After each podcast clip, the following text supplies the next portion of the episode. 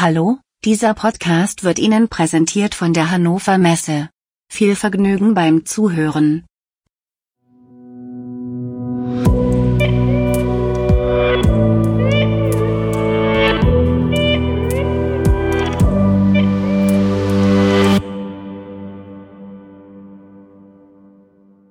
Ja, liebe Zuhörerinnen, liebe Zuhörer, herzlich willkommen zur Kurz-KI-Folge KI in der Industrie zum Thema Innovationsmanagement für künstliche Intelligenz. Uns zugeschaltet ist Patrick Launer. Was macht ein Innovationsmanager für künstliche Intelligenz bei einem deutschen Maschinenbauer? Ja, hallo. Der Begriff Innovationsmanager kann natürlich mal alles Mögliche heißen. Oft denken die Leute an jemand, der dann nur in PowerPoint irgendwelche Konzepte erstellt. Mhm. Ich habe selber aber in maschinellem Lernen promoviert und meine Aufgabe bei meinem Arbeitgeber ist es, auf der einen Seite Use Cases zu sammeln, Innovationspotenziale zu sammeln, also dass wir anschauen, was ist der State of the Art bei uns im Haus, was können wir eigentlich anders machen zum Beispiel mit Machine Learning oder allgemein KI. Und ich betreibe das dann aber auch weiter. Wir bleiben dann nicht bei den Use Cases und den Konzepten, sondern ich habe auch ein Team und mit dem Team implementieren wir dann die Use Cases und führen die bei uns im Haus ein. Also die Zusammenfassung ist, Innovationsmanagement plus KI-Entwicklung. Sehr gut, wir kommen bestimmt äh, nachher auf die Details zu sprechen. Erzähl uns doch kurz bitte etwas über deinen Werdegang. Welche Stationen waren die du äh, vor diesem Job inne gehabt hast? Ja, ich habe klassisch im Bachelor Informatik studiert, hatte damals relativ wenig Schnittmengen mit KI. Das war damals auch noch nicht so in. Ich hatte ein bisschen Robotik gemacht, bisschen Computer Vision, hatte dann aber am Ende meines Bachelorstudiums meine Bachelorarbeit am CERN geschrieben. Also das CERN ist die Europäische Organisation für Kernforschung. Da hatte ich auch sehr viel mit Textmining zu tun, wurde dann auch gleich nach dem Bachelor übernommen und habe dann da ein paar Jahre Vollzeit im Bereich Textmining gearbeitet und habe danach noch einen Master komplett im Bereich des maschinellen Lernens gemacht und anschließend in maschinellem Lernen promoviert. Das Thema deiner Promotion, wenn ich das richtig gelesen, wir haben auch schon mal drüber gesprochen gehabt, äh, ich glaube an der Universität Luxemburg, war die Erkennung von Elektrizitätsdiebstahl durch maschinelles Lernen in Entwicklungs- und Schwellenländern. Das klingt ja wirklich sehr spannend. Kannst du uns ein bisschen mehr darüber erzählen? Stromdiebstahl gibt es auf der ganzen Welt, aber insbesondere in Entwicklungs- und Schwellenländern. Und wenn man so nach Brasilien, Indien oder Pakistan schaut, da wird knapp die Hälfte des Stroms gestohlen, indem Leute Stromzähler manipulieren oder Transformer oder auch andere Teile der Infrastruktur und beziehen somit Elektrizität, ohne dass es erkannt wird von den Stromanbietern. Das führt natürlich zu riesigen Schäden. Weltweit sind es im Jahr knapp 100 Milliarden US-Dollar. Das ist also eine sehr große Summe. Und es gab da schon Ansätze im Bereich KI, die waren aber in der Regel immer Expertensysteme. Das heißt, man hat Regeln modelliert, wie so ein Stromabfall oder Verhalten bei einem Kunden Diebstahl ähm, ausmachen könnte. Aber das funktioniert alles sehr schlecht, weil die Verhaltensmuster sehr unterschiedlich sind und dann natürlich auch anders in jedem Teil der Welt. Und man müsste dann diese Regeln immer neu modellieren. Und ich habe dann maschinelles Lernen genutzt, um sozusagen die Muster zu erkennen, was Diebstahl ausmacht. Und dann können anschließend die Diebe inspiziert werden. Ja, interessant, sehr, sehr interessant, weil ich erkenne ja sofort und ich denke, einige von den Zuhörern auch, die schon öfters dabei gewesen waren, das waren dann so die 1950er Jahre, dass man äh, zuerst mit den regelbasierten und dann eben mit den Expertensystemen angefangen hat und erst, ich glaube, so fünf Jahre später eben mit dem maschinellen Lernen. Kommen wir zu unserem Thema äh, KI in der Industrie, konkret im Maschinenbau. Wo wird heute KI im Maschinenbau eingesetzt? Ist es dann in der Entwicklung? Ist es im Engineering? Ist es in der Produktion? Ist es beim Kunden draußen? Welche sind denn die typischen Anwendungsfälle? Ja, in meinem Arbeitsgebiet habe ich im Wesentlichen zwei große Unterscheidungen gemacht. Das ist auf der einen Seite, dass wir sagen, KI im Haus beim Maschinenbauer und somit KI zur Optimierung der gesamten Wertschöpfungskette. Beispielsweise bei der Angebotserstellung, bei der Auftragsbearbeitung. Ich bin selber im Sondermaschinenbau tätig. Da ist also jede Maschine leicht anders. Und da hat natürlich KI riesiges Potenzial, wenn man Themen wie Auftragsbearbeitung oder Angebotserstellung teilautomatisiert oder langfristig sogar komplett automatisiert durch KI. Das erstreckt sich dann aber noch weiter natürlich über Unterstützung der Produktion oder auch später das Servicegeschäft, wie zum Beispiel Predictive Maintenance. Das ist der eine große Block. Der zweite große Block ist, dass man KI in die Maschinen bringt und somit beim Kunden einen Mehrwert schafft und da dem Kunde zum Beispiel natürlich hilft, eine höhere Stückzahl zu erreichen oder auch eine geringere Losgröße.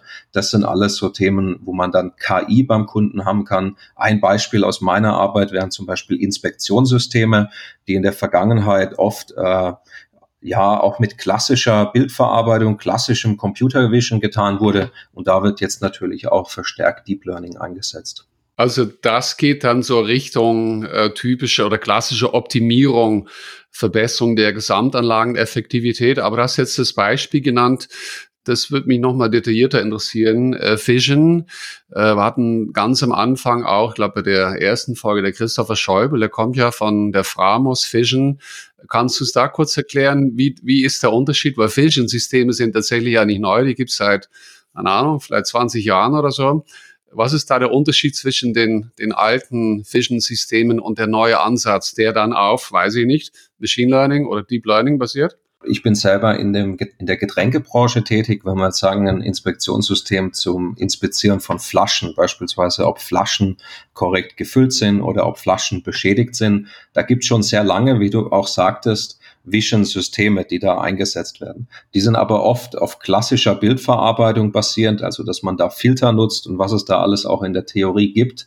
Das, das funktioniert auch gut. Das Problem ist immer, wenn man beispielsweise neue Dinge inspizieren möchte, also beispielsweise andere Flaschen.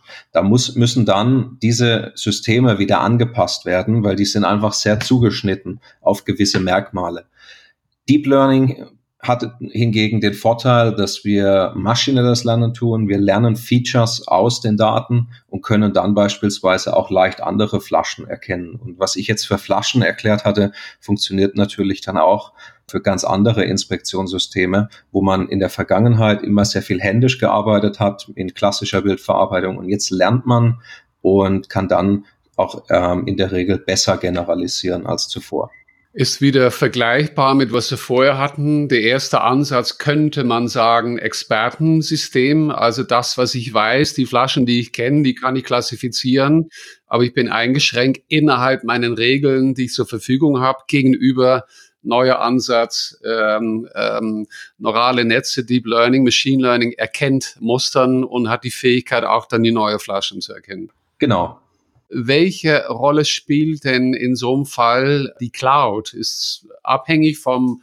vom Kunden? Wird es mit angeboten? Wird es angenommen? Oder ist es doch eher stärker, äh, dass es tatsächlich dann die Informationen, die Daten, aber auch dann die Analysen auf der Maschine in der Anlage bleiben? Das hängt davon ab, was man erreichen möchte. Also wenn man beispielsweise in Echtzeit arbeiten möchte, ist es natürlich in der Regel so, dass die Systeme dann on the edge laufen, also direkt beim Kunden. Wenn man natürlich aber länger Zeit hat für Analysen, kann man es in die Cloud schieben oder wenn man natürlich sehr, sehr große Datensätze speichern möchte, dafür ist die Edge nicht gedacht. Ich glaube, man sollte nicht sagen, entweder Edge oder Cloud. Das Wichtige ist, dass man die zwei Welten kombiniert. Und da muss man natürlich dann für jeden Anwendungsfall die passende Lösung finden. Aber wenn man in die klassische Automatisierungsbranche schaut, da haben wir ja ganz viele Industriecomputer oder SPSen heutzutage noch. Das sind alles Systeme, die jetzt nicht so wunderbar dafür ausgelegt sind, dass man darauf maschinelles Lernen tut. Natürlich bieten die Automatisierungslösungsanbieter wie Siemens oder wer auch immer Hardware an, um da auch maschinelles Lernen drauf laufen zu lassen. Das wird aber sehr, sehr teuer. Und man ist in der Regel natürlich nicht so innovativ, wie wenn man jetzt maschinelles Lernen bei sich daheim auf dem Computer macht. Deshalb hab, denke ich auch, die Automatisierungsbranche muss sich mehr dahingehend auch entwickeln, dass man mehr aus der klassischen Computerwelt einsetzt, beispielsweise ein Raspberry Pi kann man an manchen Stellen auch in so einer Automatisierungs- Pyramide einsetzen und kann da natürlich dann hochmoderne Python-Bibliotheken laufen lassen und das Ganze auch sehr günstig. Das funktioniert aber natürlich auch wieder nicht in jedem Einzelfall, zum Beispiel wenn man sehr, sehr harte Echtzeitanforderungen hat. Sehr gut. Du hast schon den Übergang in Richtung meiner nächsten Fragen Tools, aber zwischendurch schiebe ich ganz kurz die Tatsache, dass du ja gesagt hast, du hast bei CERN gearbeitet. Ich denke, das kennen die meisten von uns. Du hast es kurz erklärt. Man darf wahrscheinlich davon ausgehen, dass du beim CERN mit sehr großen Datenmengen gearbeitet hast. Wie ist es tatsächlich deine Maschinenbau? Ist es dann eher mittelgroß, äh, groß oder ist das Thema Small Data, mit dem wir schon mal, über das wir hier schon öfters mal gesprochen haben, ist es im Maschinenbau auch ein Thema, das wir auch lernen müssen. Es hat mal wie der Mensch, der nach draußen guckt und der etwas erkennt oder auch das Kind, wir nicht immer 100 oder 1000 oder 100.000 Beispiele einer Fasche bräuchten, sondern vielleicht irgendwann mit zwei oder drei. Ja, es gibt natürlich ganz klar Big Data Probleme im Maschinenbau. Wenn man natürlich einfach mal alles speichert, was so Sensoren in so einer Maschine hergibt, hat man schnell sehr große Datensätze. Wenn man jetzt aber bestimmte Dinge tun möchte, wie zum Beispiel Predictive Maintenance, da reden ja viele davon, da kann ich ja natürlich auch wieder ganz viele Sensordaten speichern. Ich muss aber natürlich auch irgendwie bestimmen, was war an der Maschine kaputt und wann. Und da gibt's dann in der Regel wieder in dem Bereich relativ kleine Datensätze. Zum Beispiel, wenn man jetzt sagen möchte, wann fängt eigentlich eine Maschine an zu rosten? Ich möchte das erkennen. Da hat man teilweise natürlich sehr, sehr kleine Datensätze und da muss man dann auch andere Verfahren anwenden. Also die Zusammenfassung ist sowohl Big Data als auch Small Data, je nach Problem.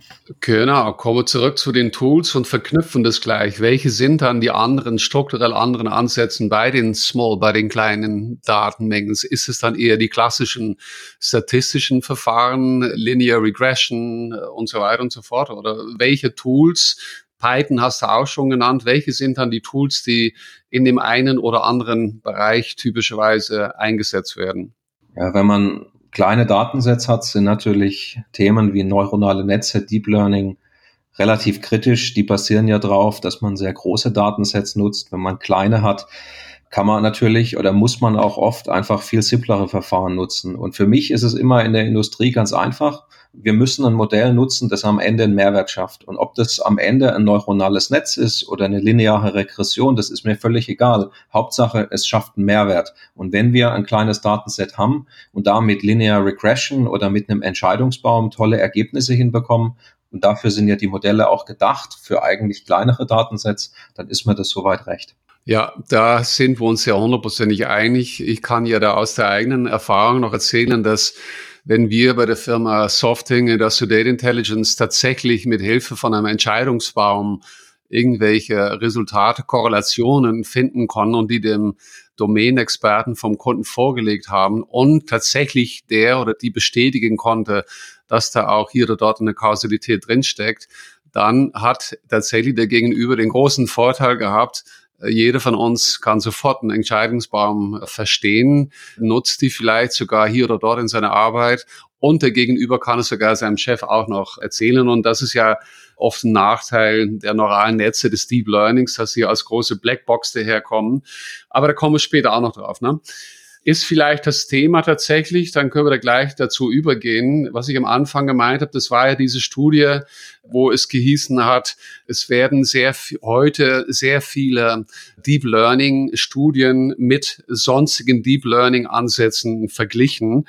Und da gab es ja diese Cornell-Studie, das sind Personen von äh, Politecnico di Milano, aber auch aus Klagenfurt, wo der Sepp Hochreiter ja auch Professor ist. Und die, ähm, die sind zu dieser Schlussfolge gekommen, dass tatsächlich man in diese Deep Learning, das war in diesem Fall, quasi unter sich unterwegs ist und dass man vergisst zu sagen, ja, es, wie, wie ist denn das Resultat meinem neuen Deep Learning Ansatz gegenüber alten, äh, eher klassischen Ansätzen? Wie, wie siehst du, was bedeutet das? Äh, ist, siehst du es ähnlich wie an Christian Becker-Assanor, der den wir auch schon am Anfang befragen durften und der glaubt, dass diese, sagen wir, auf der einen Seite regelbasierten oder Machine Learning Ansätzen zusammen mit dem Deep Learning irgendwie integriert haben werden und von beiden Welten das da zusammenkommen wird?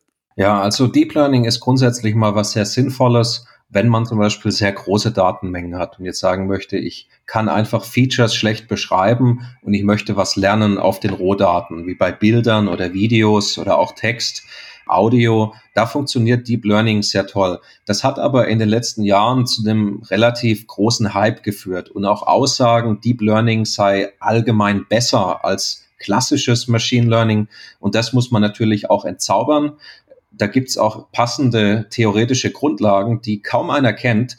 Ähm, das ist zum Beispiel das No Free Lunch Theorem. Und das besagt, wenn ich sagen wir beispielsweise alle Klassifikationsprobleme der Welt habe oder alle möglichen und alle möglichen Classifier und ich trainiere alle Classifier auf allen Problemen, dann sind natürlich manche Classifier besser als andere auf bestimmten Problemen, aber wiederum schlechter auf anderen.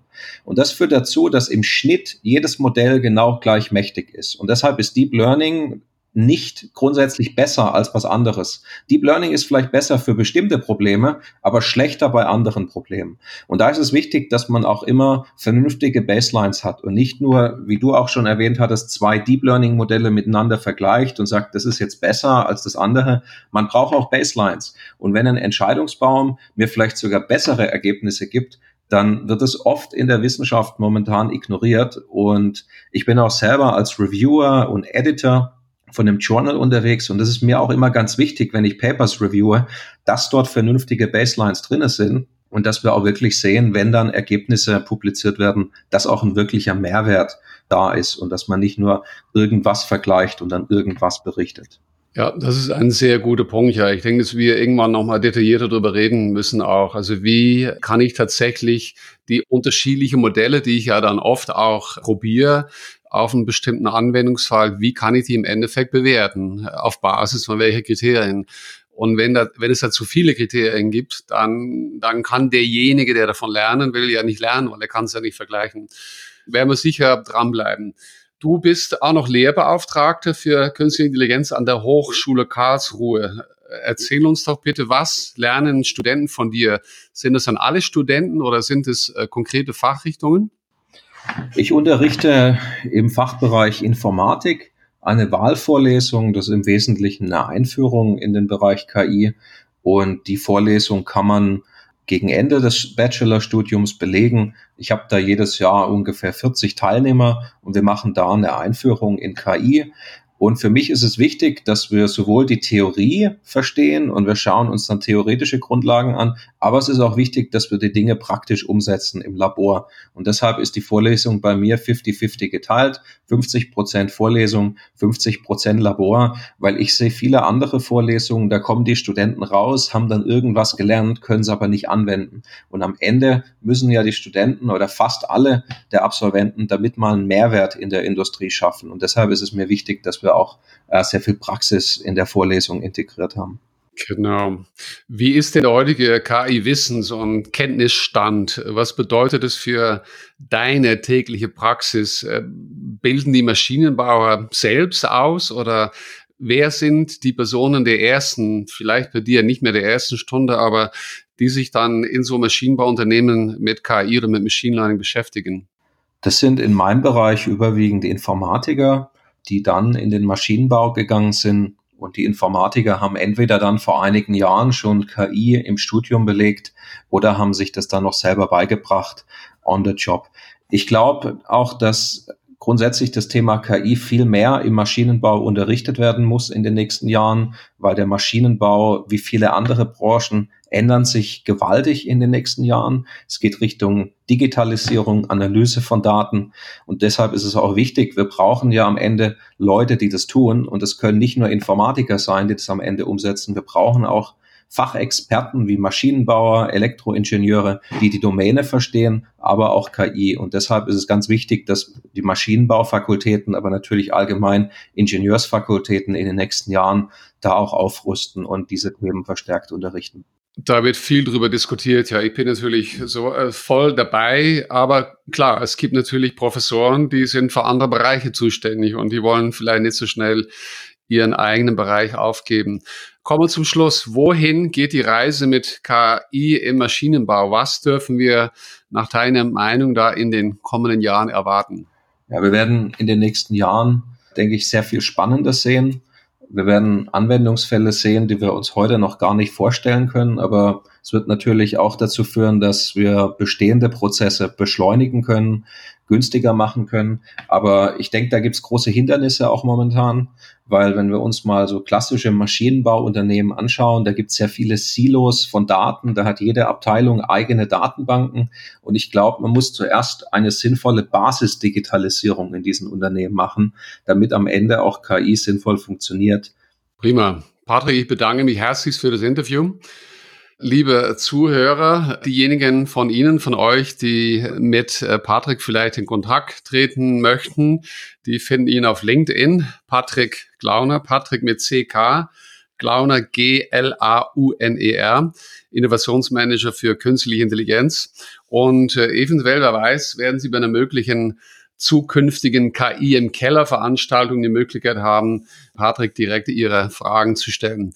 Ansonsten, liebe Zuhörerinnen, liebe Zuhörer, Fragen, Anmerkungen, immer gerne eine kurze E-Mail an robert.kipodcast.de oder peter.kipodcast.de. Ich freue mich sehr, dass Sie äh, bis hier bei uns geblieben sind und gerne bis nächstes Mal. Patrick, dir nochmals herzlichen Dank für deine Zeit. Vielen Dank. Bye.